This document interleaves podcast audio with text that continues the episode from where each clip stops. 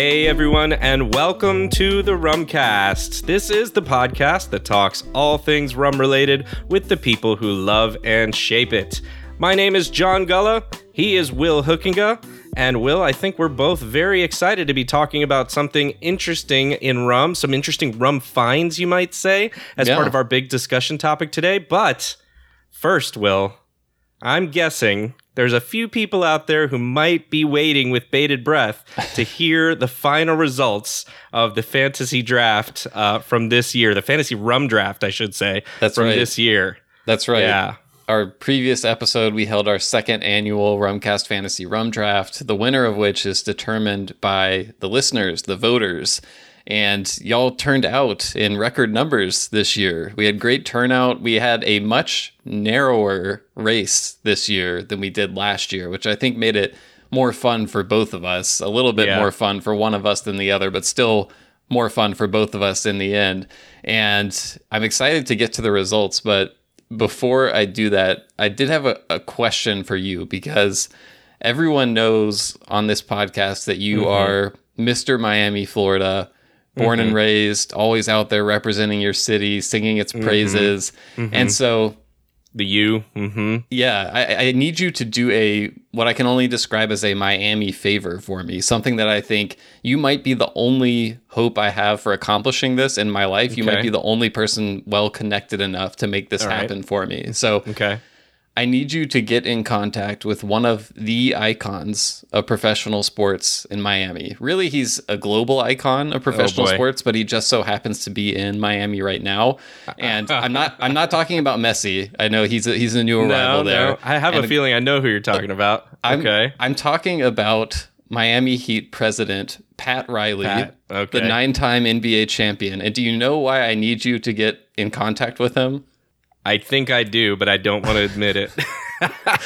The reason I need you to get in contact with Pat Riley is because Pat Riley, a lot of people don't know this about him. They're familiar with this word, but they don't know that he has a trademark oh. I know. I He know. is the owner of the trademark for the word three-peat, which Mm-hmm. I am going to be needing to use during my quest for the Rumcast Fantasy Rum Draft three-peat, which begins today. Now Mm-hmm. that the votes are in and I've officially locked up my second straight win, John, do you think you can get Pat Riley on the phone for me so I can start using three-peat without, you know, I want to get a deal on the licensing. I'm not asking for it for free, Mm. but I just, you know, cut me cut me a break, Pat Riley. You got a lot of money down there in South Beach. you know, Pat's a smart guy, and uh, as you know, and uh, a- as I mean, clearly it was a smart move to uh, trademark or whatever the the three peat, and I'm sure he's making a lot of money off it even still today. Um, but you know, being a smart guy, Will, um, I'm not sure he's ready to hand that out to you just yet, uh, knowing you've got a full other year. That you would have to uh, to to beat me, but I will concede. I will concede this. The voters voted.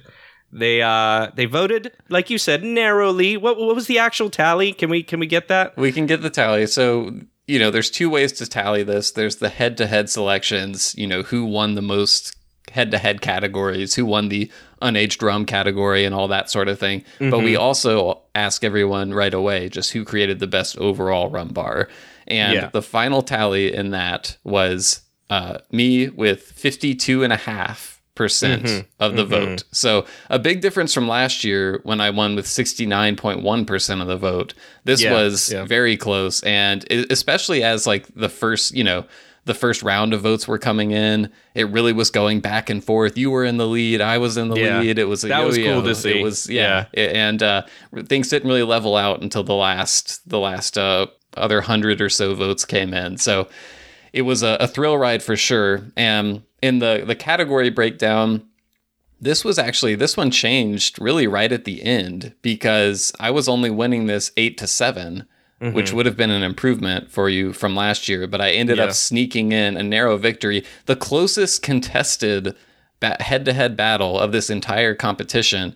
I think it might surprise people, but there was I, I- think like three quarters of the time this category was literally at 50-50 which was the lightly aged rum category which was mount gay eclipse versus diplomatico planas Yeah. and mount gay ended up just edging out diplomatico had a lead for a while then it was mount gay then it was 50-50 and back and forth and Mount Gay ended up edging out. So I I took the categories nine to six as well this year. Yeah. So you know, So- like you said, I'm not counting my three peat eggs before they hatch, but I'm just you Mm-hmm. know I'm planning to put. I need like the quest for three peat T-shirts and stuff, so everyone can Oh. join me on this journey going in this see. year to, to celebrate another underdog story next Uh, year. well, so.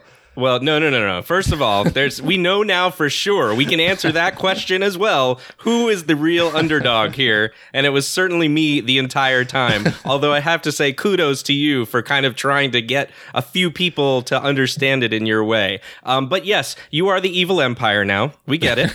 and I am going to be the rebels moving forward, uh, trying to blow up that uh, little moon you have, and uh, we'll see if we can make that happen next year. But for for this year, um, you know, I'm a little perturbed, uh, miffed, even you might say, in I some would of be these too, results. probably.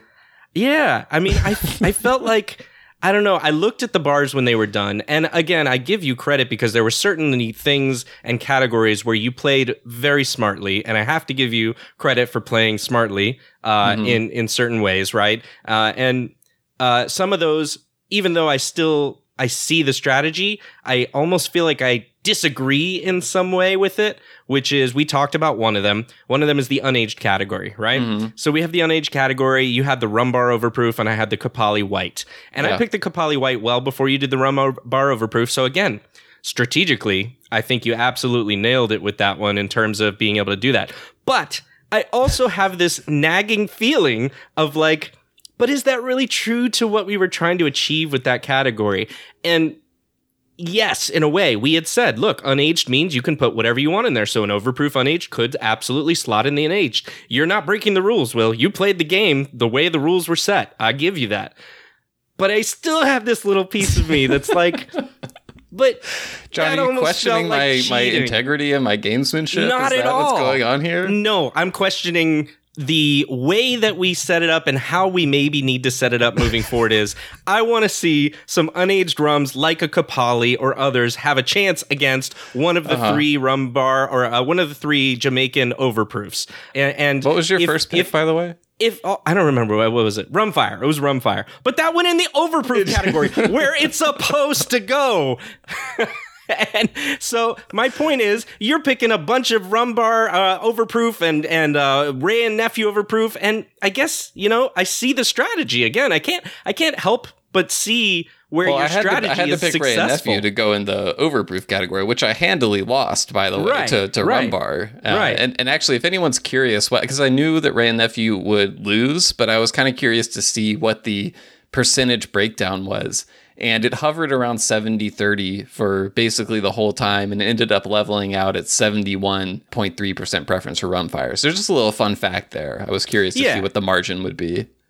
and and you're you're right. Uh, look, it's just if I'm really honestly doing my desert rum bar, do I need two overproofs like that? Probably not. I would rather have a more diverse bar, which is what I was trying to go for. But clearly, the voters they sided with you on that. Will they sided with you in terms of how your rum bar was put together? I tried to go a little bit more diverse. The Planas was one of those. The Don Q cognac. I really felt like it, the one that hurt my heart a little bit was the Don Q cognac. What was I don't I don't remember what the split was on that, but it lost pretty handily. The split on that one, that one actually was kind of a bummer to me too, because I wanted to draft the the Don Q. It, it Yeah. uh, the Hamilton uh, Demerara Distillers Savalle seven year Yeah. cask strength took the category with 60% of the vote. So 60 40. Not, 60%, not like horrible, but you know, it's a, a decisive victory.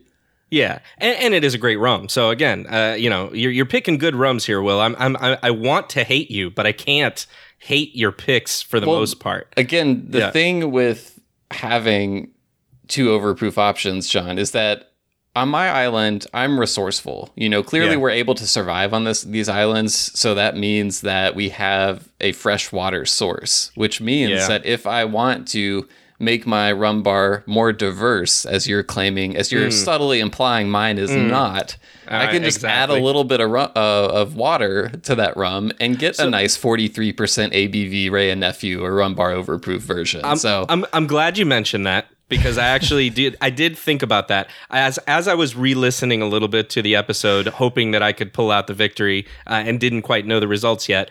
I felt like there was two moments where if I lost, I knew where I lost. okay. I was. And- I had a question for you, which was if you would do anything differently, which Yeah. you could ask me as well. But I, I am curious. Uh, Like, yeah, please continue. well, I, that that might become apparent through this uh, kind of diatribe that I'm about to go on to.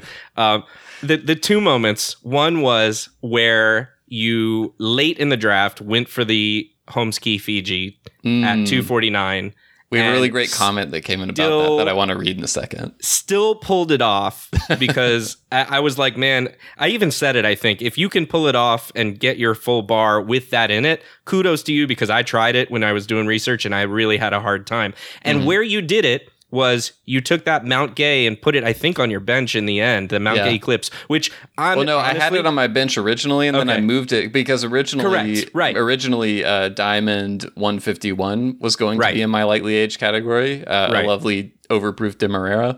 But I ended up moving that to the bench because I was I was worried about getting judged harshly for having too many overproofs in my Yeah. starting lineup, and also I did kind of for the lightly aged like I needed something that was a light a, a light style rum. You know, I don't want to have to always constantly be proofing stuff down myself. So I ended up putting the Mount Gay Eclipse there, and my thinking was, you know, this could be a nice go to when I need a simple daiquiri or something like that because it's just a little bit of age on there, uh, but Yeah. it's a, you know a lighter you know clean flavor that that kind of stuff. Uh, it, it doesn't have the you know the the bombast that I might want sometimes, but not all the time. So that's why I ended up slotting that in there. And because I won't lie, I knew you know Mount Gay has some brand recognition and Right. some brand loyalty, so why not throw that in there? and that's that's kind of where I was going. I was like, okay, well, I see how that was a good pick. I think I picked Appleton eight late also, and we were both going after kind of the same thing. Mm-hmm. But I honestly didn't really feel like Mount Gay Eclipse could have held up to what was it the um, Diplomatico Planas. to the Diplomatico Planas. I get that the name recognition thing there, and, and a lot of our listeners and what they actually use a lot would lend itself to Mount Gay. It's a very I personal still rum to feel a lot of people. It's one a lot of people have been drinking for years and years. You know, I get that. But to your point about brand recognition kind of being maybe a little overweighted, yeah, maybe a little, it is, it is a little overweighted. But the other piece, which you just mentioned again, so I wanted to call you out on it as a good thing, is, is when you retorted, I said something about, oh, you're going to go with another overproof, right? Yeah. Because to your point about being heavy on overproofs, and your comment was something like, well, John, I can always proof it down. And I was like, I am fucked there. you can Because I, what, think what I I said- to say to that? you you you uh, you can add water to rums, but you can't Yes. take it out. Yes, that's maybe what you said, and I was like, "Oh crap!" I've got all the campaign zingers in this. That was a that was a pretty good one, I have to say. I had no retort for that, and I was kind of like, "Yeah." I mean, now that I thought about it for a week, now I'm like, now I have some comebacks, but like, it's too late now. I can't even. I don't even want to say them now. That would just be embarrassing. But Well- uh, at the time, I did not have one, so yeah. I, I do. I want to quickly break down the the rest. We we shared some head to head results there, so I'll, I'll quickly recap just Okay. so everyone knows which the the results of each category. So. Una- best pick unaged rum category that went to as, as John was describing there that was rum bar overproof versus Copalli and rum bar overproof took that with 76% of the vote the lightly aged rum category, we just went over that. Mount Gay Eclipse narrowly edged out Diplomatico Planas, 52.9% of the vote. Uh, aged rum number one, this is where you picked up your first head to head victory. And this one surprised me a little bit. This one was. This was Appleton 8 versus Denizens Merchants Reserve, the blend of Jamaican rum and molasses Martinique mm-hmm. rum, Yeah. aged up to eight years, which they put in very tiny letters on on the label. And this one was really close for a while, but then Appleton Eight it just ended up just completely dominating at the end. It ended- up getting sixty two percent of the vote there. So that was a that was a that was a great pick. I mean, Appleton Eight was something that I was considering as well, and I ran into budget issues. It was a one liter bottle, so it was a little more mm-hmm. expensive and. Uh, aged rum category number two, you picked up your your second uh, RL Seale 12 year versus Chairman's Reserve Legacy. RL Seale 12 year, 55% of the vote. That one was really close for a while as well. And then RL Seale pulled it out. Yeah, that was one. I, I wasn't surprised by it, but I was a little disappointed just because Chairman's Legacy is one of my like pet rums. I feel like it's just They're I both want- so good. yeah, yeah. So I, I couldn't fault people, but yeah. Um, I wouldn't next, have faulted that one if it went the other way. Yeah. yeah. The next age drum, the, the third age drum category, Foursquare 2010 Exceptional Cask Selection, which inspired my team name of the Exceptional Draft Selections, Mm-hmm. uh, going up against Team Badonka Don Q, which got several shout outs in the comments. A lot of people, you got a lot of, you won the name contest, I think. Oh, so thank you for that consolation. I appreciate that. so it was Foursquare 2010 going up against Impex Long Pond 14 year. And Impe- or, excuse me, Foursquare 2010 won 57% of that vote. So another one that's a respectable one, but Foursquare, yeah, it's tough to compete with Foursquare in a popularity contest. it is. Yeah. Best pick. We had the next two categories were the two long aged picks. Uh, long aged pick number one. This was Black Tot Masters Reserve 2022 versus Isaudier 16 year sugarcane rum. Uh, Black Tot 59.3% of the vote there. And uh, there was a little a little bit of concern trolling on your part when I when I uh, made that pick. You know, throwing out some oh the reviewers didn't like that one as much as the the previous year, kind of a risky pick. So Uh-huh. um, I was glad I was glad to pick that one up. Well, it's because I knew that that category, the long age category, was where I took the most risks. And I was Oh. hoping it would pay off a little bit more than it did. Uh-huh. But you took both of the categories, and uh, you know, yeah, I, w- I was really hoping to try to to tank your your masters uh, selection there. It, yeah, it was it was a, it was a I, I respect the the hustle there. Um, Yeah. The the second long age pick, Holmes Cay Fiji 2001 21 year versus Rare Cane blend of Jamaica and Barbados, a blend of 16 year Barbados and 20 year or excuse me 16 year Jamaica and 20 year Barbados. This was the the big. It was a risk on both of our parts because you went with a lesser known bottler and I went Yeah. with an extremely expensive rum to the Yeah. point where it really made my budget tight. And if I didn't win this category, it was going to be a huge waste of budget. So Right. the Holmes Cay Fiji did end up dominating this category with 71% of the vote. So a decisive victory there. Unaged cane juice rum. This was Neisson, a, ba- a battle of the Neisson unaged rums. It was Neisson L'Esprit Rum Agricole versus Ni- Neisson Organic Rum Agricole. The L'Esprit being 70%, the Neisson Organic 52.5%. The L'Esprit took it 61.7% of the vote mm-hmm. aged cane juice rum category, we had a, a classic versus a, a, a new kid on the block. Rum Barbancourt 8, the five star, versus Rum JM Terroir Volcanique. And Terroir Volcanique took that one 68.8%, which was uh, interesting to see just because I, I won a category with Barbancourt 8 last year, and this year it got its ass kicked. So that was interesting. Uh, best pick multi country blend rum. This was one. This is like you know when you pick rum fire, you know it's going to win. This is one I picked Yeah. Probitas with my second Yeah. pick. Knew it was going to win. Yeah. Used it in multi country blend rather than lightly aged because there was a little strategy behind there. So Probitas versus the Hamilton Florida Rum Society Jamaica Guyana blend. Another excellent rum. But when you're going against Probitas, it's just, uh, you know, I, w- I was the one going up against it last year, so I know what it's like to, to take that beating. Probitas took 71.3% of the vote. And yeah. then and I knew going into that there was no way I was going to beat Probitas, so I figured the FRS blend, which is a great rum, like you Yeah. mentioned, maybe I'll get a little hometown support there. it was not enough. Yeah. yeah, it was, it was it was a valiant effort.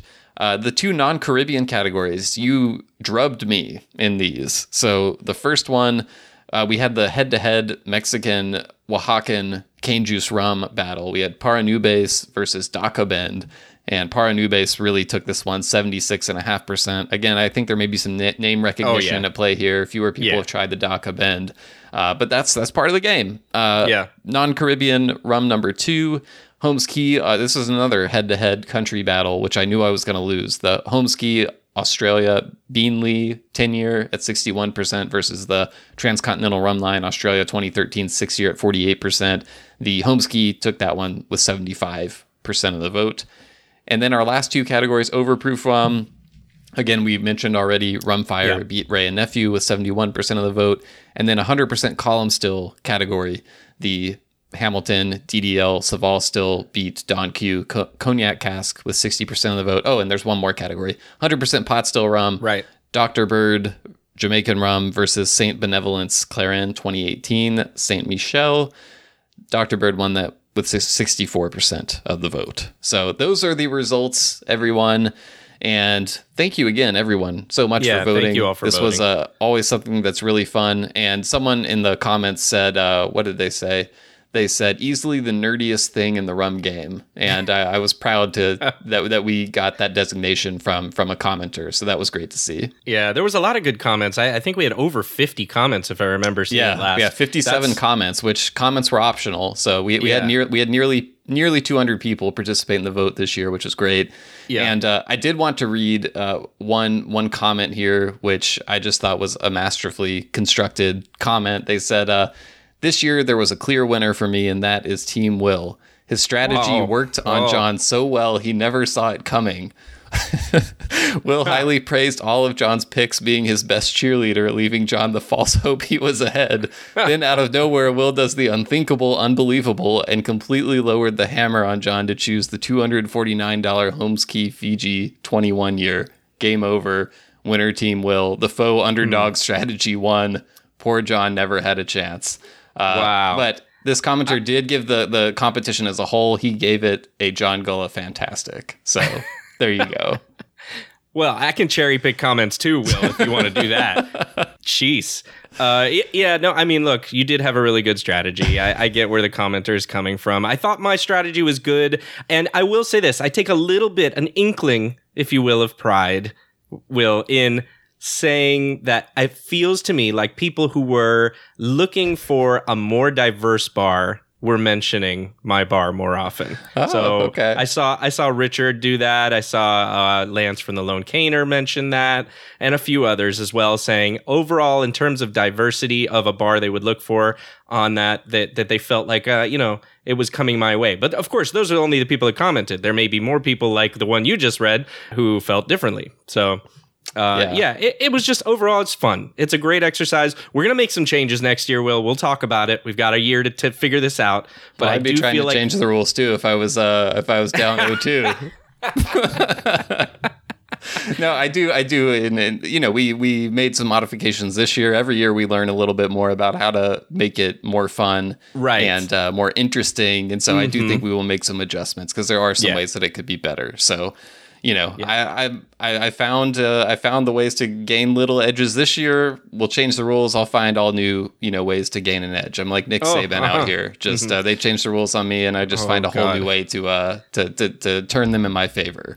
But with all that said, John, we should probably get into our actual topic for this episode. Which what what are we calling these? The original idea was something to the effect of like adventures from the bottom shelf, where Yeah. we were going to go to stores in our area and choose rums under twenty dollars that Mm-hmm. would normally not be something we buy, and just see if they could surprise us in any way. So Right. I incorporated some blind tasting into mine. I think you did too. And Mm-hmm. it was just, uh, you know, kind of a fun exercise of let's go out and buy some inexpensive rums, some of Right. which we may believe are things that we would never like, but let's just see if we can find anything fun and interesting. And I think we did. This is a really fun exercise, and I'm hoping more people will do it. I agree. I, I think it was. It's almost something like exploring the rum blind spot in a way. Like because we hmm. talk about how when you go to a store, you look for certain things and you automatically kind of ignore certain Right. ones as well. And it was trying to focus in a little bit more on those things that we usually might ignore, and maybe finding some you know diamonds in the rough type of thing. Um, so I, I ended up calling mine, I think, red flag rums or something like that because I kept looking at things and finding the red flags in them. So Yeah. it's something in there. We'll we'll Right. figure it out. But it was a, a cool exercise, and I'm excited for people to hear. Well, with that in mind, we each picked three different rums. We went out and bought them, and we didn't know what each other picked. So we went into it. We sampled them all privately, tried them out in some cocktails, tried them neat, and all, all of that good stuff. So we'll go ahead and take a short break and then get right into the episode.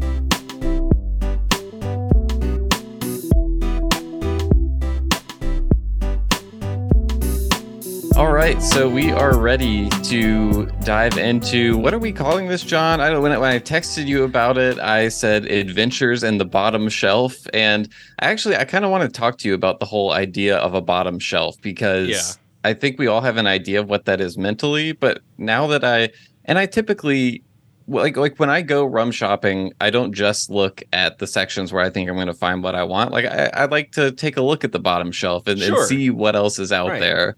I look at the cheaper rums, and you know, just to get a sense of what the uh, total inventory looks like, what's popular these days. I agree completely. Yeah, if nothing else, it's a fascination just to see how stores change from one to another and their total stock and what they carry. Right. Well, I'll come back to the bottom shelf in a second, but basically, this idea came from we did a bonus episode for patrons a couple weeks ago, I think. Mm-hmm. And it was a, a recurring segment we do called What We're Tasting, where we talk about interesting rums that we've tried lately. And there was one in particular that you had selected from, I don't know if it was literally on the bottom shelf, but it was a bottom shelf type mystery buy for you. It was a brand you had never heard of. Yeah, so this was just an interesting looking bottle on the shelf, like you said. I don't, I can't remember now if it was actually on the bottom shelf. It was definitely on the bottom too. We'll put it that way. So it was the lower half, and it was, uh, you know, an unassuming bottle called Tres Esquinas, and it- it's a product of Colombia. It looks like a white rum or an unaged rum. At this point, I couldn't tell.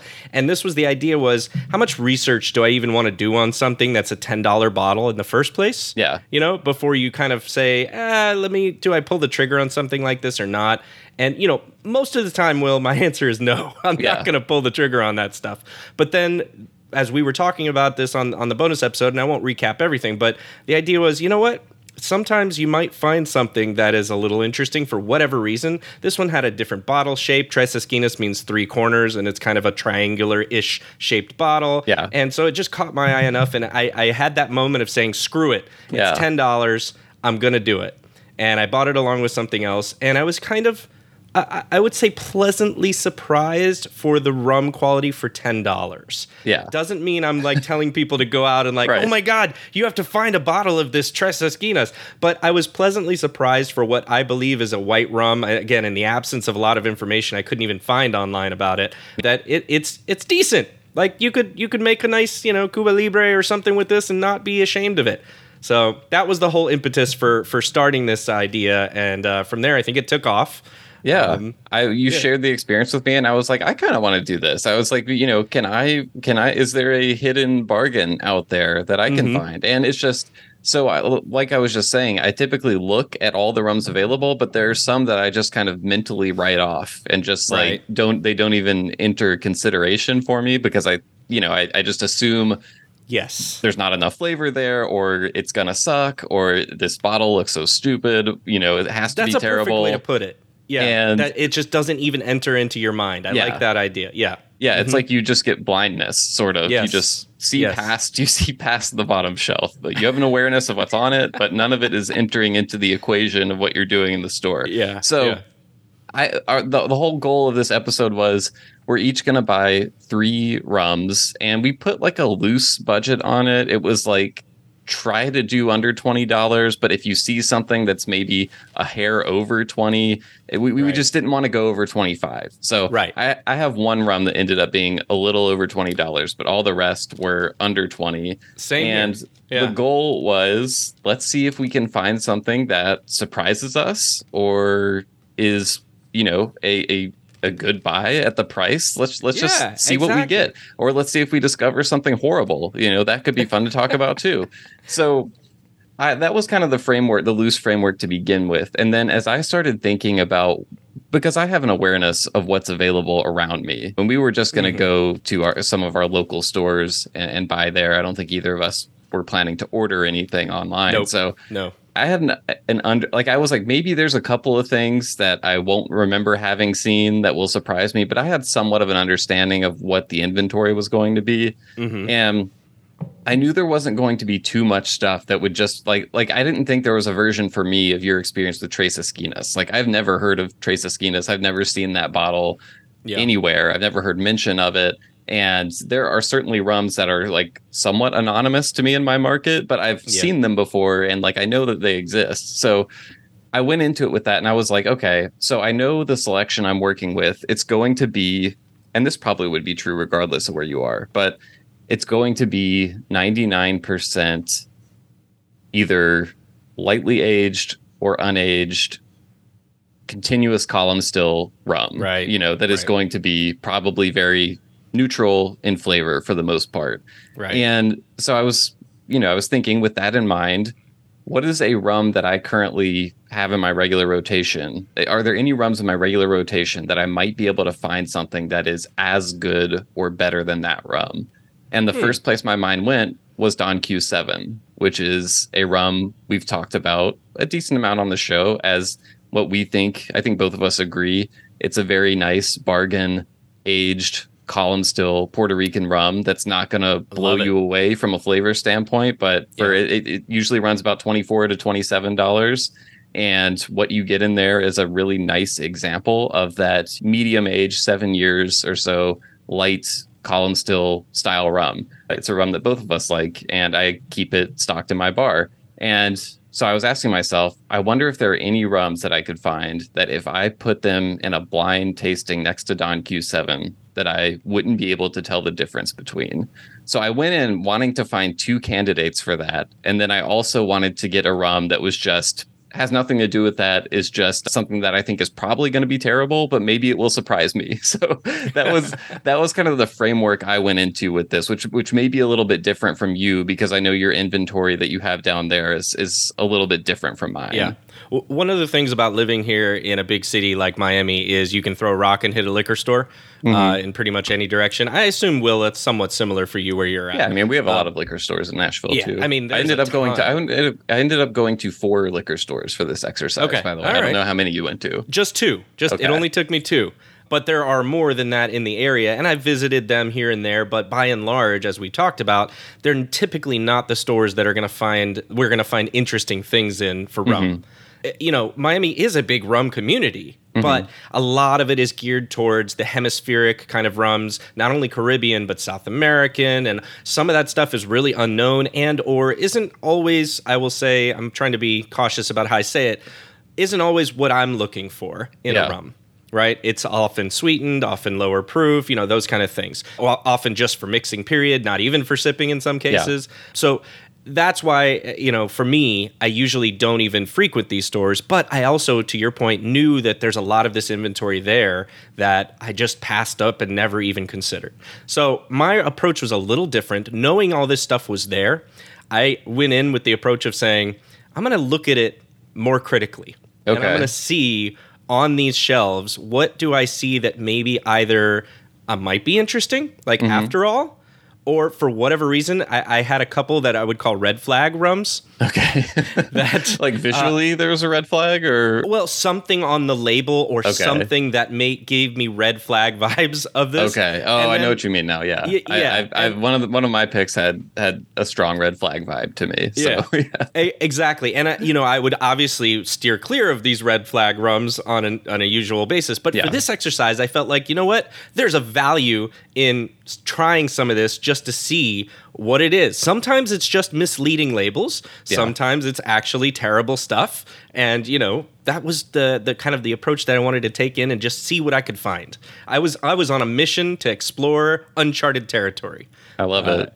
Yeah. And another one thing you said there that I think is important really entered my mind as I got into thinking about this exercise more. You mentioned that a lot of those stores, you know, it's rums that are going to be designed for mixing. Right. And honestly, like when I was describing the inventory that I knew would be there, I was telling myself every rum that's going to be in this price range in that's in kind of the wheelhouse of this exercise is most likely going to be a rum that was designed purely for simple mixing.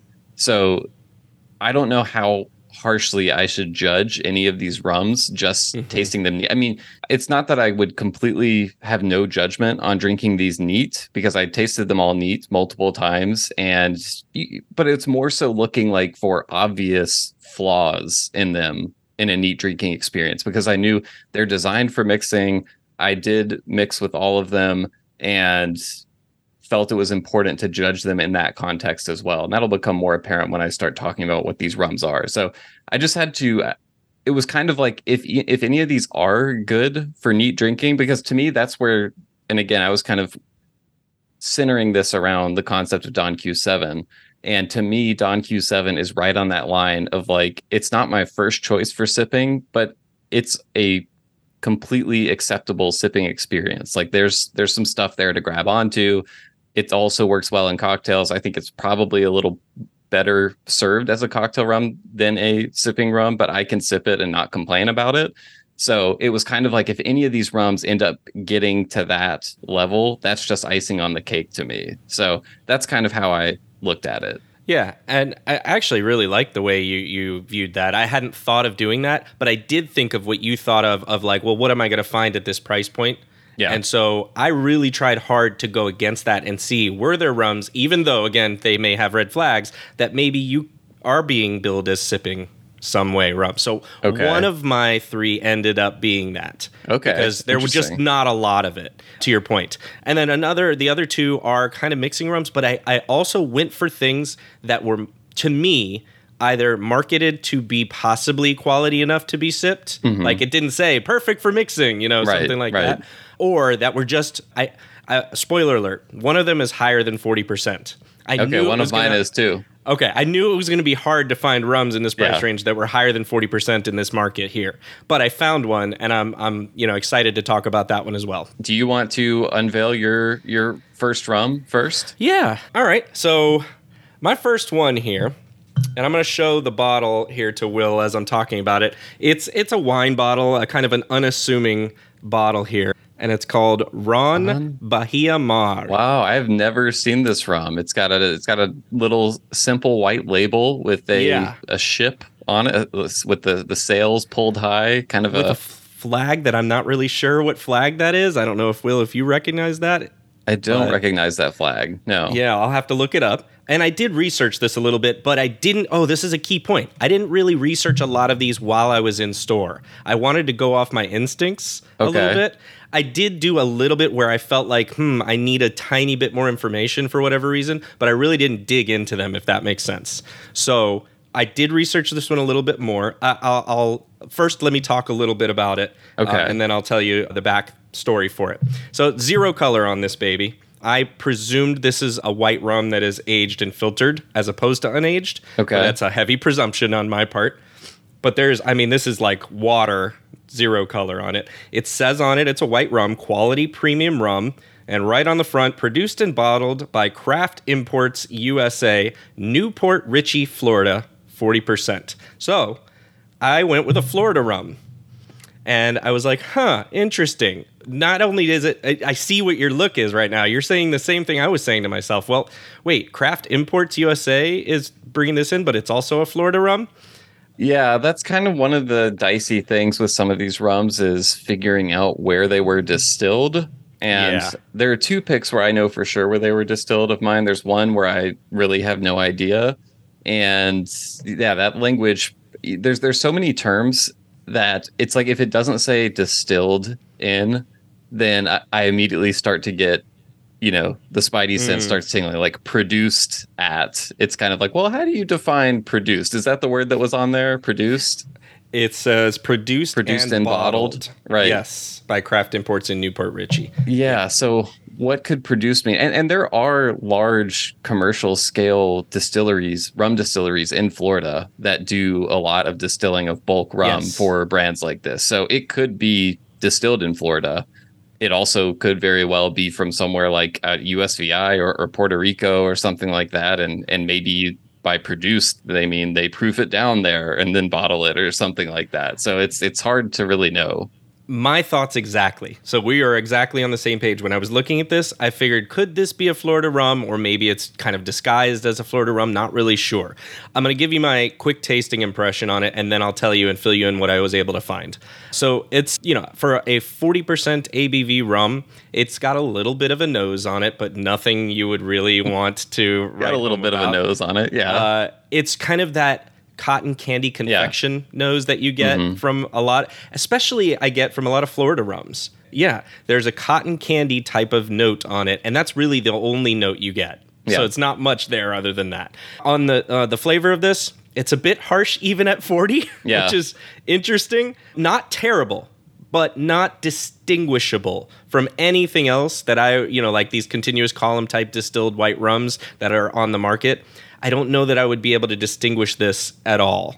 So did you did you mention the price of this? Oh no, I didn't. Thank you very much. Hold on, let me ch- let me check my reference. Here. That's an important piece for us. Uh, this was twelve fifty nine. Okay. Twelve dollars fifty nine cents for a I full think I- seven fifty. I feel like if something is under 17 to 18 dollars, even at 80 proof, I'm still Mhm. expecting it to feel a little bit a little bit of a burn even at that proof, you know. Which Right. burn burn is fine, but it, it tastes like harsher than you would expect for the proof Ex- basically. That's that's the exactly right. It, harsher than you would expect given its ABV. Mm-hmm. But again, not not to say that this is something that's going to be like, oh my god, this is rot gut, and I want to throw it away immediately. Yeah. So I, I'm not talking about like that bad. But you know, so it was kind of middling, is what I would say. Mm-hmm. So because it was middling, and I didn't want to just leave everybody with like a eh on it, I went ahead and put it head to head against the Tres Esquinas that we were talking about. And I even did it blind just to see where are we with this. And, And where are turns out, turns out, Bahia Mar is the winner. yeah, wow. Bahia Mar out of nowhere. Esquinas. Yeah, I really didn't expect it. I mean, you know, I think you can tell a little bit. They're similar-ish. But remember, I was telling you Tres Esquinas gave me a headache. Oh, you it was a suspected headache. I, you you said you had a headache the next day Yes. and you weren't sure if it was because of the Tres Esquinas or it just was a coincidence. Yeah. So I've I've tried it a couple times since, and I'm pretty sure it gives me a headache. Oh, okay. Wow. Well, that So, tracks uh, with the head-to-head blind. You know, it's Yes. it's a, a little bit worse, and it maybe gives you a headache. So Yeah, I, Tres Esquinas. I don't know what uh, Tres strikes and you're out is in Spanish, but uh, it's it's it's done because I you can't gave it with you gave it three chances. Yeah. I did. But I'm pleased to see that this Bahia Mar actually did outperform it. Now, a little bit quickly on what I found on it online. Okay. So the tagline for this is more than a rum, it's a lifestyle. Wow, the Bahia Mar lifestyle. Well, you know, I did a quick googling of Bahia Mar, and a bunch of stuff from around Fort Lauderdale Beach came up. Like, there's a Mhm. Bahia Mar marina. There's Yes. there's a maybe a, a hotel property, the Hilton Bahia Mar. So I think it actually is a lifestyle, John. You can you you sit you go visit the hotel, you dock your boat at the marina, and then you pop a bottle of Bahia Mar and mix yourself a nice daiquiri. That's the Bahia Mar lifestyle. Listen, I'm with it. I mean, for this twelve dollars, hey, I could I could pull that off. You know, a nice hotel. You pour this in your cup with something in there, and daiquiri actually, I think would be fine with this. Nothing to write home about, but you know, I'd be I'd be okay with it. By the Um, way, Bahia Mar, I knew I knew Mar meant ocean. I wasn't clear Yeah. on Bahia. It's Bay. it's Bay Yeah. actually. Yeah. So Sea Bay. Yeah. Yeah. Sea Bay or Ocean Bay. Yeah, something Mhm, like mhm. along those lines. So here's what I found on they do have a website and they have a story page here. So, you know, about us story pages. I won't Uh-huh. read the whole thing, but I will say that it's a Caribbean heritage, but Florida grown is what they're Oh, saying. Oh, but Florida grown. Florida grown. That answers everything then. yeah, so I, I presume what they're saying is the sugar cane is grown here in Florida. Oh yeah, Uh, it says on the homepage it says Florida blackstrap molasses. Yeah. So Okay. uh, that's interesting to me. The owner apparently is from Cuba because he says he originated in Cuba and he wanted to mirror the way they made their rum, um, but to make it locally here. Okay. And because he wanted to support the farmers. He says it's made with blackstrap molasses from the largest sugar producers in the world. Okay. Uh oh, these So this may I'm- some of the sugar producers I just listened to about on the, on the. Big Sugar podcast. exactly. oh boy, Um, let's uh, open open a can of worms. Uh, yeah. Uh huh. Yeah. So there's a lot of things in here, but it's I'm I'm pleasantly surprised for the twelve dollars for the bottle. There's like you just kind of mentioned, there's a lot of things with this, is whether or not you would want to maybe run with this as a as a choice for what you're buying. But Mm-hmm. um, hey, I could have done a lot worse. I'm okay Yeah. with this. So yeah, Well- that's that's kind of where it is. this website is incredible by the way it had like you, you know I, like when i was in middle school and my friends and i would make websites one of the options on the websites was always like a scroll bar where it would just Yes. have text like scrolling by on an Yeah. endless loop and it has Yeah. that with the more than a rum it's a lifestyle tagline there So, They're really going for that. Yeah. yeah yeah well All right, we've been getting so many emails saying can you guys please do a ron bahia mar tres esquinas head to head matchup so we finally fulfilled that Made good on everyone can that stop prom- now Yeah. All right. Well, I'm I'm interested to see. Like you said, you took a different route to get where you're going, Yeah. and I'm I'm very interested to see where it went. well so i started again i, I knew i didn't think i was going to find any ron bahia mar equivalents here something i've just never seen, never heard of. Okay. And I went in with this Don Q intention of can I find something that maybe I end up actually thinking is just as good or better as Don Q7. And so, John, the natural place to start for that is Mhm. staying within the Don Q line, Ah, and- okay, all right. going with Don Q Gold. Oh, but I feel like I okay. I'm I'm go go ahead. Go ahead. you're I won't disappointed? Say anything? I'm a little disappointed because like you've never had Don Q Gold. I mean, maybe I've tried it at a, a festival or something, but like like I remember, you know, I've never gone out of my way to buy a bottle before, and it's fourteen ninety nine, so it definitely falls It within the, price. the spirit Yeah. of the challenge. Yeah, And and I just wanted to do a blind A B with and see seven. if I Okay. could tell the difference and, and how Mhm. far apart they actually Mhm, are. mhm. And so, just to give some quick stats on this, because one of the things that I do love about Don Q is it doesn't have an age statement on the bottle, and there aren't age details on it other than the fact that it is aged. But if Yep. you go to the website, they have precise information that says it's a blend of rums aged between one and a half to five years. So that's nice to know right off the bat. It's also it's a very light gold color. When I because I did a blind tasting of this, one of the Mhm. other rums that I bought, and Don Q7, all head to head. And I had to, I, I did, I had them poured in Glencairns, and then I realized my, my wife poured them for me so I wouldn't know what was what. But I looked Mhm. at them and I realized I'm going to know which one's the Don Q Gold right away because it's so much paler than the other rums in this lineup, even though they're also not all that old. And so I had to tie a necktie around my eyes. So it was a literal blind tasting, John. I couldn't see anything. Okay, Um, I like it. And he, here's here's the other thing. Well, I'll come back to this actually. I'll start by saying I'll start with the blind taste test.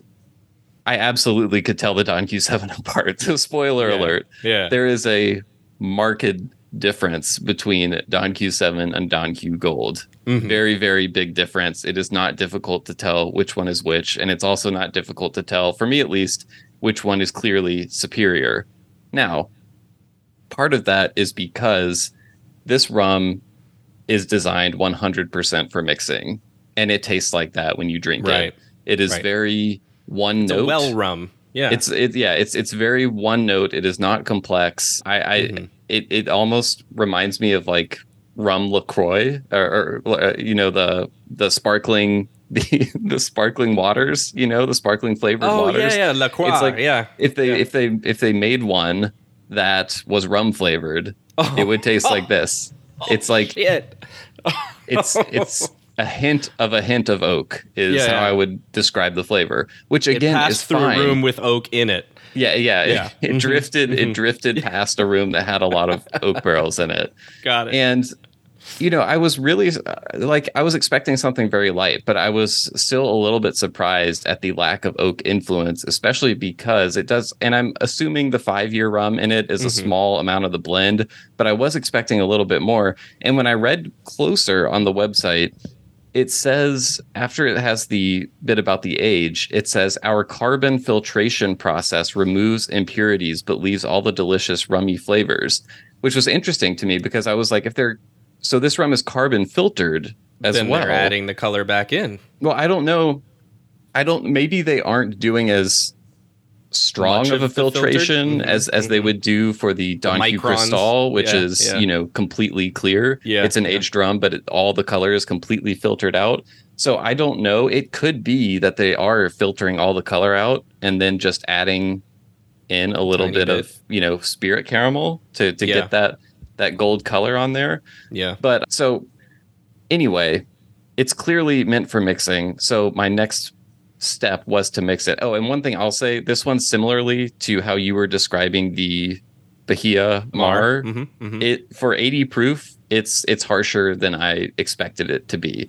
Again though, not really designed for drinking neat. It's Right. designed to go in cocktails. Right. And from you know the the time I've spent in Puerto Rico, and I haven't you know spent it. I've, I've been there before, um, but you know I got to know a little bit about sort of Puerto Rican drinking culture, and my understanding is that by far the most popular way to drink rum on the island is to do a very simple mixer. So not even like something as complicated as a daiquiri. It would literally just be like rum and fruit juice mixed together. Okay. And so that's what I did. I did pineapple juice and Don Q Gold. I also did coconut water and Don Q Gold, just over ice, two to one ratio, very simple. And you know what? When I imagine myself on a, a hot day somewhere near the beach, sipping on one of these very simple cocktails, Mhm. especially coconut water and Don Q Gold, it's really nice. And again, it's not it's not like the same as having a Wray and Ting or Right. a Probitas daiquiri. Like you're not getting as much rum flavor. You're Yeah. mostly tasting the mixer with like Yeah. just a little bit of A hint of something. big Yeah. rumminess in the background. But it's a really nice, smooth, easy drinking experience for like laying by a pool or something like that, you know?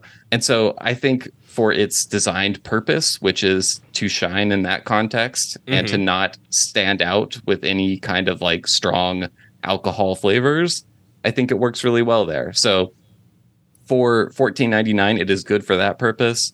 It is nowhere close enough to the Don Q7 purpose. So Yeah. if you're wanting something that you can also do neat or maybe in like an rum old fashioned or something, you're definitely going to have to spend the extra eight or nine dollars on the Don Yeah. Q7 for sure. So that's what I learned from that experience. It seems about right to me. I mean, I feel like I'm somewhat familiar with Don Q Gold and Cristal to the point where I would back up everything you're saying, and I I would not have those in my bar not because I think they're bad products, but because again, between you and I, you know, I do a lot less mixing than you do, mm-hmm. and so for me, when I do mix, I'll use the Don Q7 and mostly use it for sipping when I want to do that also. So it's you know it's the workhorse for me for both. If I had a big party though. You Uh-huh. best believe I would go grab a, a, a big handle of Don Q Gold and we can put some fruit juice punch and, and use it in there, and I got no problem with that. You know, something else I just noticed is that Don Q Cristal is also aged for one Yeah. and a half to five years. So it really might be the exact same blend. Um, Aesthetic choice. it might it might yeah. just be the same rum with Huh. a little bit of color added to it. Also, I noticed something on their website that really makes me cringe a little bit on the the Don Q Cristal page. What's the that? last sentence says so smooth in fact that you can substitute Cristal in a vodka drink and most won't be able to tell the difference. oh. You know what? It's probably true though. I know I it feel is, like yeah. so many people have not a clue of what's going on with that type of stuff, anyways, or just don't care too. Yeah. Yeah. Okay. So that's my number that's my first rum. What do you got next? All right. I'm excited to talk about this one in an odd way. So, Will, are, how familiar are you with tequila in general? Uh, I would say a cursory Okay. knowledge. So, I, I, that's where I kind of felt. Are you familiar with the brand El Tesoro? I, it rings a bell, but I can't picture the bottle in, in my mind's eye or anything. So I know El Tesoro tequila, and I think they're well respected. And again, as a non agave spirits person Okay. myself, that's my take. Is my understanding is they're kind of among the well respected tequilas It's uh, your that are out there. perception. It's your My outsider's perception. perception. right? Yeah. So what about an El Tesoro rum? Oh, okay. Yeah. i mean, if, if you have a, if you have a positive perception of them for tequila, why couldn't they do a good rum? Yeah. Well, it turns out that I think there's probably a copyright thing going to come uh, from this because I don't think they're at all related. There's no affiliation. but this is called El Tesoro rum. Okay. And you're going to notice, I'm going to show you here as I'm describing the bottle, and you're going to notice exactly what drew me to it to begin with. So this is El Tesoro. It's kind of in a squattish bottle with a a tall, like a, a a chunky cap. yeah. similar it looks to kind an of wood. Yeah, similar to like an Admiral Rodney design almost. Yeah. It says Um, 10, on, 10 años on it. So 10 Yeah. years. Right. Well, so it says añejo right on the top, which Yeah. again leads me back to like a tequila vibe, right? Mm-hmm. Because we don't see añejo too much here in our market described for It's rums. actually on one of the bottles that uh, the bottle I'm going to talk about next. It's on there. okay. All right. So it does happen, I guess. And then to your point, it says diez años, tw- 10 years. And it's clearly, you know, for the Spanish market because everything, well, not everything, actually, it's in both languages, but it's Reserva Excelencia. Uh, so excellent reserved, aged 10 years in oak. Says it twice on here. This is a 40% ABV product of the Caribbean. Okay. and it's got that label that kind of has another yet another ship and uh, like the Caribbean old map in the background on it. Right. Well, and you know, I, I first saw it said 10 años, but then I saw it specifically definitively says aged 10 years in oak Yeah. on there. So that is a pretty definitive age statement. Right? And so this is 1799. Okay. Yeah. A 10 year So- rum for 17.99. You got to check it out. I felt like I had to, especially because the bottle, I mean, this chunky stopper on it, I was like, wow, for that seventeen ninety nine price? Well, let me tell you, maybe uh, uh, number one thing that caught me by surprise as I'm unscrewing this for you here is You thought it was not- a you thought it was a cork. I mean, it could have been a cork the way this looks. Yeah. It could have been. So how Um, long were you sitting there pulling on the bottle before you I- realized you needed to make a screwing motion? I'm gonna be honest. I thought to myself as I like grabbed it for the first time, hmm, this is probably a screw cap. and I screwed, and I was like, "Yep, it absolutely is." Uh, yeah. So it's uh, it had some red flags on it to me in terms of like just what are they trying to do with this? A 10 year age statement on a $17 you know rum, and some of the things that we're saying on the back. And again, I don't want to read everything here, but Sure. there was some things here that was like it's selected and blended per- to perfection by our master blenders Oh yeah. and uh, it just i don't know something felt off about it but in a weird like intriguing way so you know i, I I love for it I love when I'm intrigued by things that seem off about a bottle of rum. i mean in the spirit of the exercise Right. Yeah. It's Uh, perfect for would- this would for exercise. Not such a good thing outside of Right. the exercise, probably. Right. so, nose on this one, acetone right away, nail polish vibe, nothing interesting on this. Mm-hmm. Heavily sugared on the palate, oak and sugar and sweet and one dimensional, and that's it. Um, how how not- how sweet on a scale of I don't know, a rum that's slightly sweetened to Diplomatico Reserva Exclusiva. Like how how sweet are we talking? I haven't tried DRE in the longest time, even though I think I might have a bottle somewhere. Okay. Um, you know what I'm going to call this? This is in every way a worse version of Plantation 20th anniversary oh, okay. Because it gives me a So does similar. it taste like pure coconut? No, uh, there's some coconut ish in there, but Uh-huh. for some reason, I, I- I'm glad you pulled that out because that was a thought I also had. But my mind went to, huh, this is like a Caribbean blend that is inferior in every way to the Plantation 20th in terms of just the oakiness, the body of it, like the mouthfeel. I, I didn't AB them. Uh, I don't think I have a, a bottle of that anymore, but I would want to just to see how close my palate memory is. To your point, there's not the toasted coconut vibe you get in this at all, but the oak is similar. Uh, and the sugar sweetness is which uh, what, that's what I was trying to answer uh, is feels like it's similar in this. If I didn't know anything about rum at all and I picked this up off the shelf, I might be tricked into liking it. Okay. Okay. I like that as a I mean I don't like that, but I think Yeah. that's a good description of it. So it's it's sweet and not good to you at this point of where you are in your rum journey. But if you were Right. earlier along, it would be sweet, but not it's not like it has disgusting flavors or anything to it. Not disgusting at all. The quintessential quote unquote smooth would apply Okay. with a lot of people with this, right? Gotcha. But you get oak and a little bit of, you know, the, the rum, I mean, a little. uh, and that's it. I, I'm, I- man, I really doubt the full 10 years are here. I- Interesting. I, I really doubt the age statement. Uh, there's no way that I could figure it out, obviously, but um, That's a lot of years for a 1799 rum. Yeah, I, I really feel like this is one of those that might be pulling the, you know, 23 number type of thing, and it's really not that. But they very clearly stated, to your point. Even though there is So, a definitive age statement on the yeah. on the front of the bottle. hey, yeah. i- if they're willing to go up against El Tesoro Tequila with the name of this and don't give a shit, they're probably They're willing to break the age moves. statement. Yeah. So, um, not a lot of trust uh, that is being built here. But, Will, I want to say this. I'm mostly sipping, but I did try this in a mixed drink because Okay. I heard you, you text me you were going to do that. Uh, Mm-hmm. and I was like, you know what? I at least have to do this for one drink. okay. So? I did it. I did it for this one. I tried it in a rum Manhattan. Okay. Uh huh. I see the, the, the so an you're like expression of doubt on my face. Yes. Yeah. Well, so here's why. Because at the same store, I was lucky to find a bottle of Punta Mes. Oh, okay. And we talked Is that hard to find where you this. are? It is. I've never never seen it before. So Punta Mes, it was in a drink that I tried in New York when I was there a few months back, and I've Yep. always been looking for it. I finally found it. it's a sweet vermouth.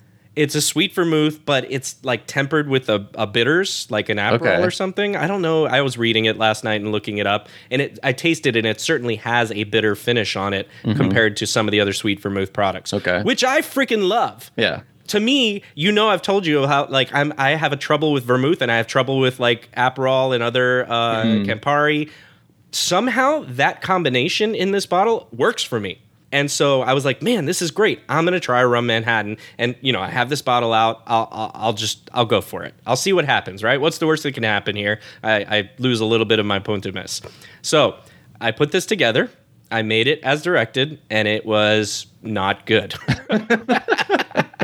I wish I could say something. A lot of different. build up to arrive at that Um, conclusion. The rum was completely lost in this. Uh-huh. Uh, completely. The Punta Mes took over, Yeah. which, you know, it's not terrible, but that's not what you're looking for in a Mm-hmm. nice drink for a Manhattan. So I tried to save it. I, I'm, Whoa, what did you do? did you add some bitters? Did you I- add more so- rum? Well, I did add bitters. So I kind of almost turned it into. I mean, I like- guess rum Manhattan has you know bitters anyway, but you know, Yes. there's there's you could add different ones or more or Right. Yeah. Well, so I in the same drink, and I, I guess I'll tell you what I put in. I put in Peychaud's bitters, Angostura orange bitters, uh, one ounce of Punta Mes, and two ounces of this aged forty percent rum. Okay. And you know, maybe everybody can tell me I did that wrong, but that's kind of where I wanted to start with it.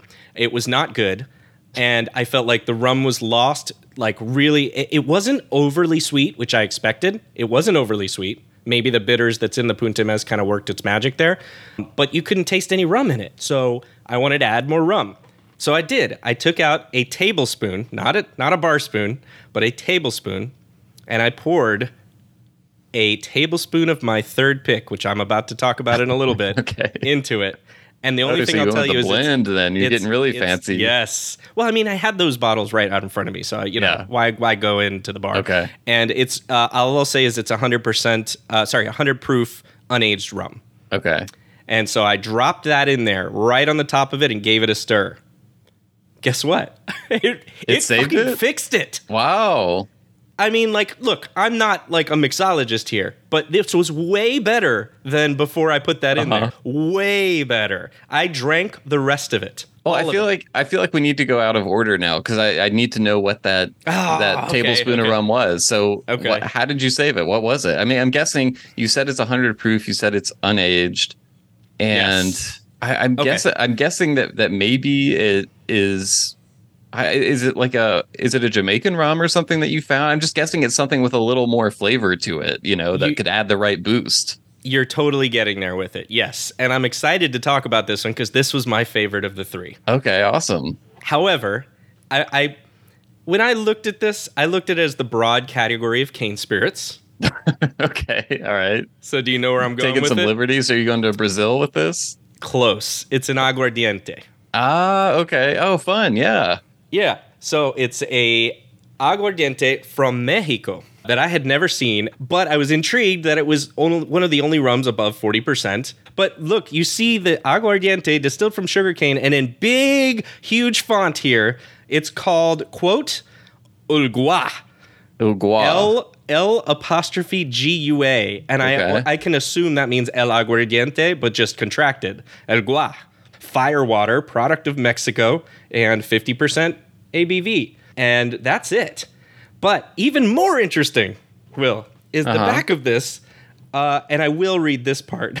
It Okay. says, While this product is unknown by many, it has been consumed and known for hundreds of years by people who felt that they wanted something special. It has also been in use by certain religious groups, in which, as part of their weekly ritual, they offer a drink of aguardiente to their favorite saints in order to reciprocate their blessings. All right. So uh, a long and storied history for this brand. Yeah. Well, I don't know if it's the brand or they're just saying the aguardiente itself and they're just representing of that tradition. Okay. but the Ilgua really got me. Like I was like, oh, I gotta, I gotta try this. All right, so spoiler alert: this is freaking good. this is good. What is it? I mean, is it ha- so? Is it is it cane juice? it's cane juice, I think, but based on the palette of what I'm getting, this feels to me like a cane juice unaged, hundred proof, good rum or Okay. aguardiente. And for twelve dollars, I was kind of blown away. I That is like, very surprising. I was like, holy crap, this is good. Like to the point, Will, where you know what? I can sip this and I'm fine with it. It's got I mean, look, this isn't knocking out any of like the Martiniques or any other unaged Mexican that we talk about, about Paranubes and others. Not at all saying that. Yeah. But for $12, this is a good product. And I was incredibly surprised of the quality of being able to be sipping this and enjoying the flavor of it. There's really not much to speak of on a nose. And, you know, th- again, this is not intended for sipping, really, I don't think. But you can get something out of this. And again, when I added it into this drink, it did what it needed to do, a la like a rum fire type of Yeah. thing and worked. And so I was just like over the moon with this one in terms of like, wow, this is a good product that you just would never, I would never have thought twice about it. Does anything taste sweetened about? No, zero. Okay.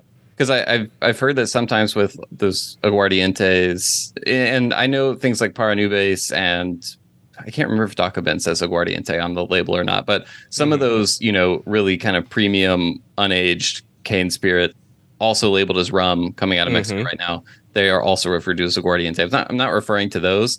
I do know there are also these sort of, you know, aguardientes that, and there are some Latin American countries where they make aguardiente and it's not from cane juice. So sometimes you can get these aguardientes and they're these kind of, you know, lower price spirits and they are like really sweetened. Uh, Right. is, is my understanding can be the case, but that doesn't I- seem to be the case with this one is what you're saying. it was it was next to many of those that I believe are that way. And you know, at one point or another maybe I've tried some of those, but most of those on the shelf are 29% ABV, 30%, 35, 37. This was one of I think two that was above 40. And uh, you know, I don't detect any sweetening if there is any, like, you know, cuz I don't claim to be like the world's best palate or anything, it would be minimal. It very good, very good. And keep in mind, sometimes it's context, right? I just had that El Tesoro, which was sweetened into oblivion. Yeah. So maybe there's a little bit of something there between the two of them that I really, you know, didn't pick up on the sweetening in this one and try it again at some point and see. But I was just so pleasantly surprised to find a what I would consider to be a really quality product at that price point and to have this in in my bar. This is a keeper for me. Wow. I'm Does keeping it- this. Was there any fine print that mentioned where it was made? Nope. Just distilled from sugarcane, product of Mexico. All right. And yeah, I've looked I- a little bit into it. Uh, Okay. This was also, I think this was Mazel Tov Beverages Import and Export. Yes. And that's in Miami, Florida, apparently. I think you And need to they- track him down and, I'm going and to. go straight to the source here. And so I, I absolutely plan on doing that because I already found an email for them, and I'm going to do that, and I will follow up with you, and we will figure out what they're willing to share. Uh, by the way, I wanted to mention before I let you do your last two, I called the drink that I made this with the Deus Ex Machina. Okay. because it felt like I pulled out that thing from the last minute. Right. So, uh, just to reiterate, two ounces of an aged 40% rum. I would suggest something other than El Tesoro, but uh, one ounce of Punta Mez, a dash of orange bitters, a dash of Peychaud's bitters, and then a tablespoon, not a bar spoon for me, a tablespoon of aguardiente or an aged cane juice rum, at least 50% ABV. All right. So, there you have uh, it, folks. That's the recipe. Yes. All right, Will. So I've talked a long time here, and I know you have two picks, and I'm excited to hear them. Yeah, so I have two, and and the the first one I'm going to talk about is this is was my next candidate for if I put this up blind against Don Q7, can it hold up? And I think this might be another rum that you look at at me and groan a little bit about me. and, eh, like I may have had this at some point because it's a common rum, but I just Yeah. I didn't remember, and I've had other rums from this brand that are in their line, but I hadn't. I don't remember if I've ever had this one, or if I had, I just forgot about it. But this is Brugal Ah, Añejo. Yes. Okay, so this I'm is when I was telling you had also. Añejo on the label. Yes. Yeah. And this is a an 80 proof rum. I paid twenty two ninety nine for it. Feels on the expensive side. Yeah, I, I, do think there are some places where you could probably get this for like nineteen ninety nine, mm-hmm. maybe a little bit under twenty dollars. Um, mm-hmm. Uh, a little bit harder to track down, you know, details in terms of aging on this product. That there's not mm-hmm. a definitive statement that I could find on their website. There are a bunch of you know reviews and various sources around the internet that say it's a blend of two to five years. Some people say three to five years, but there's no official age statement as far as I can tell. So I would just guess that this is a blend of rums five years or under. Mm-hmm. It is considerably dark. It's actually it's clearly darker than the Don Q Gold, but it's also yeah. darker than the Don Q7 as well. Yeah. And so I went into it. My understanding was that this rum doesn't have additives in it. And I did, after tasting it, I measured it with a hydrometer and you know i don't know how precise my eye is for the hydrometer readings but it looked like it was reading out at 80 proof on the hydrometer as well. So i think if it does have anything in, and it also doesn't drink like a sweetened rum really to mm-hmm. me like mm-hmm. maybe a tiny bit but where i was wondering about additives was just the color of it and and maybe there is like a little bit of a heavy hand with the the caramel that went into this. I don't know. But it tasted like that a little bit to me. I will say it's it's a less harsh, neat sip than Don Q Gold. Like it's in the ballpark of Don Q Seven in terms right. of you know what you would expect neat drinking wise. And I would also say there's more flavor than the Don Q Gold, but it's not necessarily a flavor I enjoy. Um, you you get like the, the yeah. very simplistic sweet flavors like caramel, like maybe yeah. a little bit of butterscotch, and then there's a little bit of kind of a mustiness that's mm. all, sort of like wet cardboard to me. Yep. Yep. And I, I, I like I like a musty note in rum sometimes, especially in those longer aged rums. You can get kind of a an oak mustiness like in a little them. must. Yeah. Yeah. Mm. But this this musty note is is not for me have. as much. Mm-hmm. Uh, not yeah. This must, musty note is not a must have musty note. Yeah. And and Samantha was tasting these alongside me as oh, well. Cool. And she was she was not a fan of this one. Uh, mm-hmm. She said it tasted like she ate a plastic bag. So, uh, uh, it does again. It it has a little more depth of flavor than the Don Q Gold, but to me, that's kind of like comparing the depth of uh, like some water you spilled on the floor to a puddle or something yeah. like that. So it's it's not very deep. Right. I did do the exact same cocktails that I did with the Don Q Gold because again, okay. I think that this is designed primarily to be a mixer. I think they lean maybe a little bit more into being sippable than Don Q Gold does, and you know the price would convey that. I think, but it it performs really similarly, except you can this the taste of this rum is more apparent in those simple you know pineapple juice and coconut water cocktails in the Don Q Gold.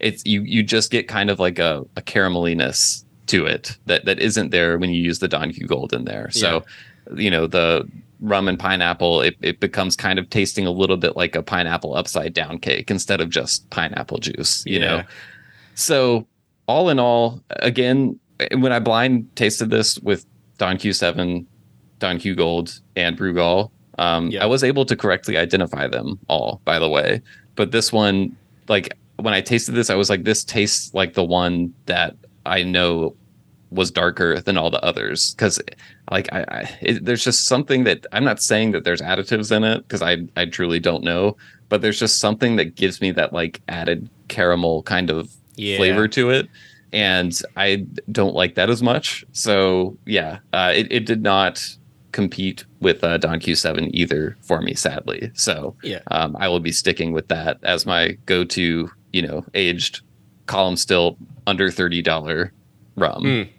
I, yeah, I mean, so I don't want to besmirch Brugal's name here uh, either, but like I feel like I know that there's additives in there for that mm. product. You know, whether it's sugar or whatever it is that they're adding a little bit of caramel, like you said, to make the color, and also it flavors it a little bit.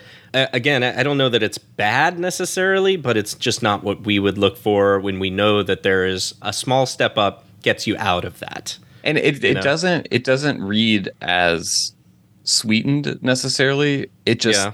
has a kind of synthetic sweet that's like synthetic caramelly taste to Yeah. it is what I would Yeah. say. So Yeah. it still drinks like fairly dry, Right. but it has that that sort of added yeah that that added Yeah. something extra that that I I don't enjoy as much. but I wouldn't let it put people off from the the Brugal um, what is it 1888. 1888. Thank you. Uh, or other products from the DR like the Barcelo Onyx, which I think are pretty decent. Again, that's not to say that those don't have additives. I think they might have some sugar added, uh, but well, the 1888, if it does, it's very little, very very little for me for my palate. The other one, the Onyx, might have a little bit. My point there is just to say, like, look, there's something to those rums as well, and I, I really do understand that there's a lot of people, especially here in Miami, that really enjoy those, and I see why they really enjoy them. I get it. I know you and I, and maybe a lot of people that maybe listen to this podcast, don't prefer those, but I wouldn't write them off either. And don't let maybe something like this bottle affect the entire line of what they offer. So I will close things out with I wanted to challenge myself with something, John. Okay. Mm-hmm. I wanted to do something that was beyond Okay. 80 proof. All right. All right. And so I think I went the farthest beyond 80 proof that one That can go, go. Mhm. in in in the commercially available rum selection. Yeah. And one thing that I've noticed as we've done these rum fantasy drafts over the years is that when we get to the overproof category, there's always a handful of 151 rums that I see and I'm like, I have no idea what Hmm. that is, but it's probably terrible. yeah. And one of those rums is available locally. I see it fairly regularly. It's at several different stores Okay. and it is called Cane, Cane Run, Run. Okay. 151. Are you familiar with this rum? No, I'm not familiar with it. Uh, only by name and like you said in the fantasy draft, I do remember seeing it. Yeah. Uh, it's got five gold medals on the label. Wow. Five So, gold medals. I That's actually, like the Michael Phelps of of 151s here. I actually don't think these are awards. You know, like a lot of times you'll see, like I think the Ron del Barrilito label has medals on it, and those are like actual medals that their rum won at like you know You the see? late Yeah. 1800s or early 1900s World's Fair in New York or something like Mhm, that. Like you can mhm. actually look up that stuff. These medals, one just says Cane Run and it has a ship and some little barrels on it. One just says this spirit is made to the highest and purest standard. Another one just has a picture of a ship. Another one has a picture of a crown. And another one has the Cane Run logo on it. So they don't actually signify awards, I don't think. But from a distance, this looks like a highly It's like it's got some accolades. it's been yeah. yeah, it's been raking in the accolades. So 151 proof, 75 and a half percent alcohol by volume, caution, flammable, which brought me back to in in my college days, Bacardi 151 was still available. That's no longer Bacardi Yeah. doesn't uh, make that rum anymore, and I was getting flashbacks to that. And I remember the the the top of the bottle of Bacardi 151 had like it wasn't kind of like what's on uh, the Wray and Nephew bottles, you know, the like slow pour thing that's on some of those. Mm, Um, yeah. but it had this thing. It had this sort of like metal sort of net over it that just made it come out slower. net. Yeah, it was weird. wow. And this one doesn't have that though. So my first question was I wonder where they're sourcing this rum, you know, because Mhm. obviously there's not a cane run distillery or anything like that. Yeah. So I had looked on the back, and again, we get into some of the imprecise production language because there is nothing that says distilled in. We have made in Puerto Rico and bottled by a Sazerac company, Louisville, Kentucky, product of the Caribbean islands. So we can know for sure that this is being bottled in Louisville. I would guess that it's distilled in Puerto Rico if it says made in Puerto Rico, and also just because there are obvious places Feels they like. could go to in Puerto Rico Yeah. to produce this rum for them, whether Yeah. it's Serrallés or um, maybe even Bacardi, they could be Right. sourcing from them. But when you look up the bottle online, they do have a website, I think, but actually it just takes you to the Sazerac website, I think, which provides almost no detail. But there are a lot of sites like Total Wine, for example, that says this is a product of Trinidad. And Oh. so I don't what what my guess would be is that maybe at one point this was sourced from Trinidad and now it's just a new source in Puerto Rico. Right. I, I'm guessing they could probably get Puerto Rican rum che- cheaper than Trinidadian rum, but so I don't know precisely where this is distilled. But if I had to guess, I would say Puerto Rico. So I knew right away. Obviously, this is another rum that is designed for cocktails. However, after playing with this a little bit, John, yeah. I don't know what type of cocktail this is supposed to go in. And the only conclusion I can arrive at is that it's either just supposed to go with Coke or supposed to go in like, you know, one of those punches that might be at like a house party in college where they've just dumped like every fruit juice and like Yeah. Hawaiian punch and then just like a bunch of, you know, like Everclear and stuff like that in it. I feel like you could probably use this in that. But I did, of course, try this neat as well. And obviously, it's a 151 rum. There's going Right. to be a lot of ethanol and a lot of burn. But something else, a clear note stood out, and that is an intense note of vanilla, like pure vanilla, even through all the ethanol, really jumps out on the nose and even on the palate. Maybe that's natural vanilla. I don't really know. Who can say? But what I will say is this rum, it doesn't leave what I would describe as a finish. It leaves an aftertaste. and I've Oh, learned that there's a difference between those things, John. a finish is something that sounds nice, right? An aftertaste, usually, I, I can't think of describing something as having a pleasant aftertaste all that much. Mm-hmm. Every now and then, maybe, but usually when people talk about an after, aftertaste, it's not so good. And the aftertaste of this, it kind of reminds me, I hate, John, I hate, hate, hate diet beverages Yes, I'm Um, with you. because of the alternative sweeteners that are often used in those, whether Yep. it's aspartame or I don't, I don't, Mhm. I can't stevia or whatever, like all the new ones are that are being used now.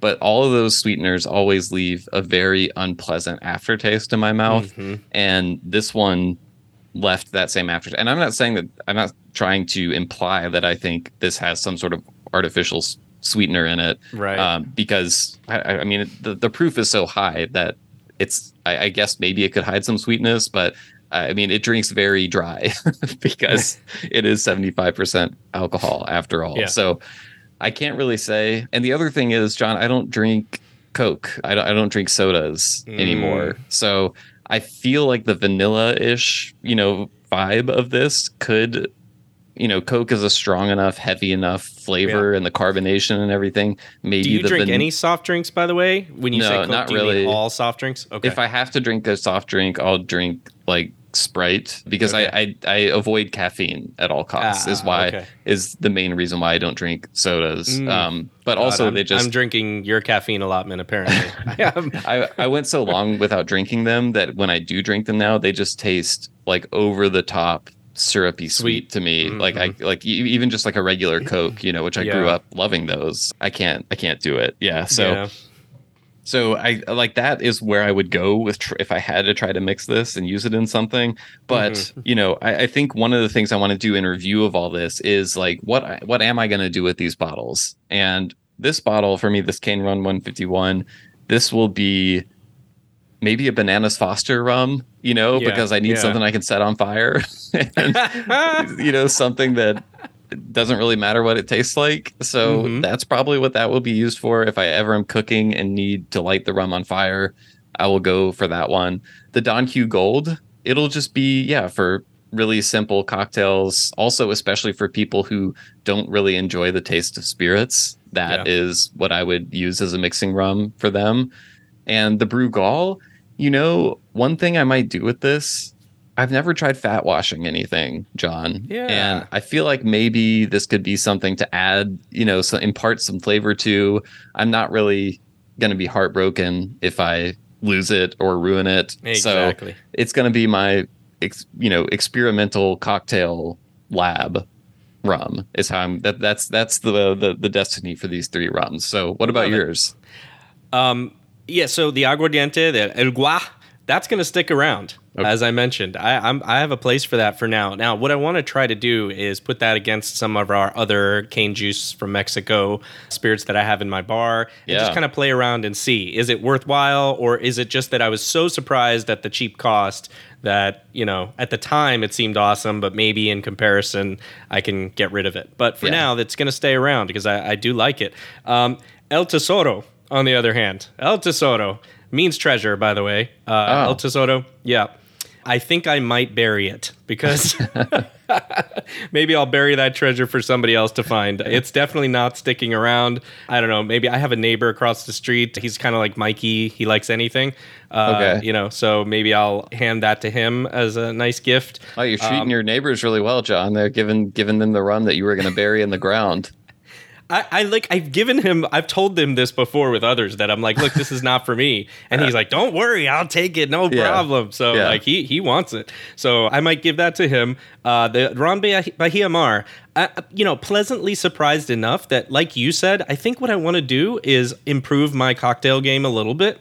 Okay. I don't anticipate I'm going to be any good at it, but at least I can, you know, maybe level up a little. And in order to do that, you really have to go for it and start making some drinks and not worry about the rum that you're using as much and at least have a sufficient enough quality of a rum to know when you're really off or you know anything like that. Once i feel like i've i've narrowed in on something maybe then i can try to step up the rum and see how that holds up. So it's kind of like a you know i don't know an experimental rum like you said uh, that I can do some things with uh, with a white rum, figure some things out, try to put in different ingredients just to see what happens with them, and go through the bottle pretty quickly. Um, don't anticipate I'll be buying another, but I also don't want to throw too much shade at it. You know, I think I can see for twelve bucks, people can really enjoy this. So, yeah, yeah, I think. And I will say, I don't think any of these rums were so offensive to me that I would just completely crush them. I mean, you know, the, the problem with this 151 is all of the cocktails that I actually use a 151 in, they're designed for you to taste the 151 mm-hmm. in the mm-hmm. cocktail, you know, mm-hmm. like a mm-hmm. 151 swizzle. Most of them are, I think all of them are calling for Demerara 151, which has mm-hmm. a, a, very enjoyable flavor. And um, a, distinct flavor for a me. distinct yeah. flavor, mm-hmm. you know, and this one is just pure vanilla, basically. Yeah, I, I don't know what to do with it, but you know, all in all, this was a fun experience and it helped you know i was trying to decode this little don q7 puzzle and i didn't find a replacement for it which is okay because i yeah. still enjoy don q7 and i'll enjoy yeah. continuing to buy it but i am curious to hear from people whether this inspires you to go on your own quote unquote bottom shelf journey and actually we should get back to that i, I never mentioned I was looking at the bottom shelves, John, and yeah. I found like thirty dollar rums and stuff on the on some of the bottom shelves. Yeah. So I don't yeah. even know if bottom shelf as a metaphor for cheap, low quality even really works. I mean, people know what it means, but uh, definitely has a pejorative context. But there's there are things on the bottom shelf that are not, you know, in that traditional bottom shelf zone. So, and then at the same time, you have some stuff at eye level that's like, you know, eleven dollar Bacardi or whatever. So hmm. yeah, I, I don't know if bottom shelf is the right label for this, but if you want right. to go lo- looking for rums you would typically not buy that are on the cheaper end, right. and let us know if you find any hidden gems or if you have any fun, hilarious experiences. We would love yeah. to hear about them. So, or uh, if you found this to be beneficial for you, hearing us talk about it, and maybe you find some of those on your bottom shelf, and now you don't have to buy them, uh, or you can buy them because you want to share the same experience. So, yeah. yeah, let us know if this is something that you like. You know, I, we we will. I think we can be effusive on the rums that we do love, and I think sometimes maybe we don't talk as much about rums that are not within our purview. So I feel like this balances us a little bit and gives us a little bit broader of a context. So I was, you know, happy we got a chance to do it. Like you said, it was it was fun, and I'm hoping people did also enjoy it. Yeah. Well, let us know what you think. Let us know what inexpensive rums that you would not usually check out, but that you have a surprising encounter with. Let us know about it. Send us an email, host at rumcast.com. That's H O S T at rumcast.com or you can find us on social media. John, where will they find us there? Find us at the Rumcast at Instagram, Facebook, or Twitter X. Uh, whatever we want to call it nowadays. And it still doesn't feel right calling it X. I, no, I just, no, I'm just have to say Twitter. You know, uh, Yeah. Can I call it X Twitter? I guess that X works actually. Yeah, that, that works probably. Uh, yeah, and let us know. Leave a comment. Give us a DM there. You can do that. Tell us how much of an idiot I am for even trying to attempt to buy a 10 year rum at $17. and, uh, you know, um, just, you know, we always love to hear from you guys. It, is, it makes our day. It's always fun to see the comments of what you all are doing in response to it. And, uh, you know, we, we, we bring that into who we are, right? It's a, it's a shared common rum experience that we're all having here. That's Uh, right. So keep the keep the format alive and let's let's keep this thing running. And if you have any lingering fantasy draft takes, you can also include those as well. I know we That's announced right. the results earlier on this episode, so eager to hear everyone's reactions to that. But John, until next time, I'll talk to you then. See you then.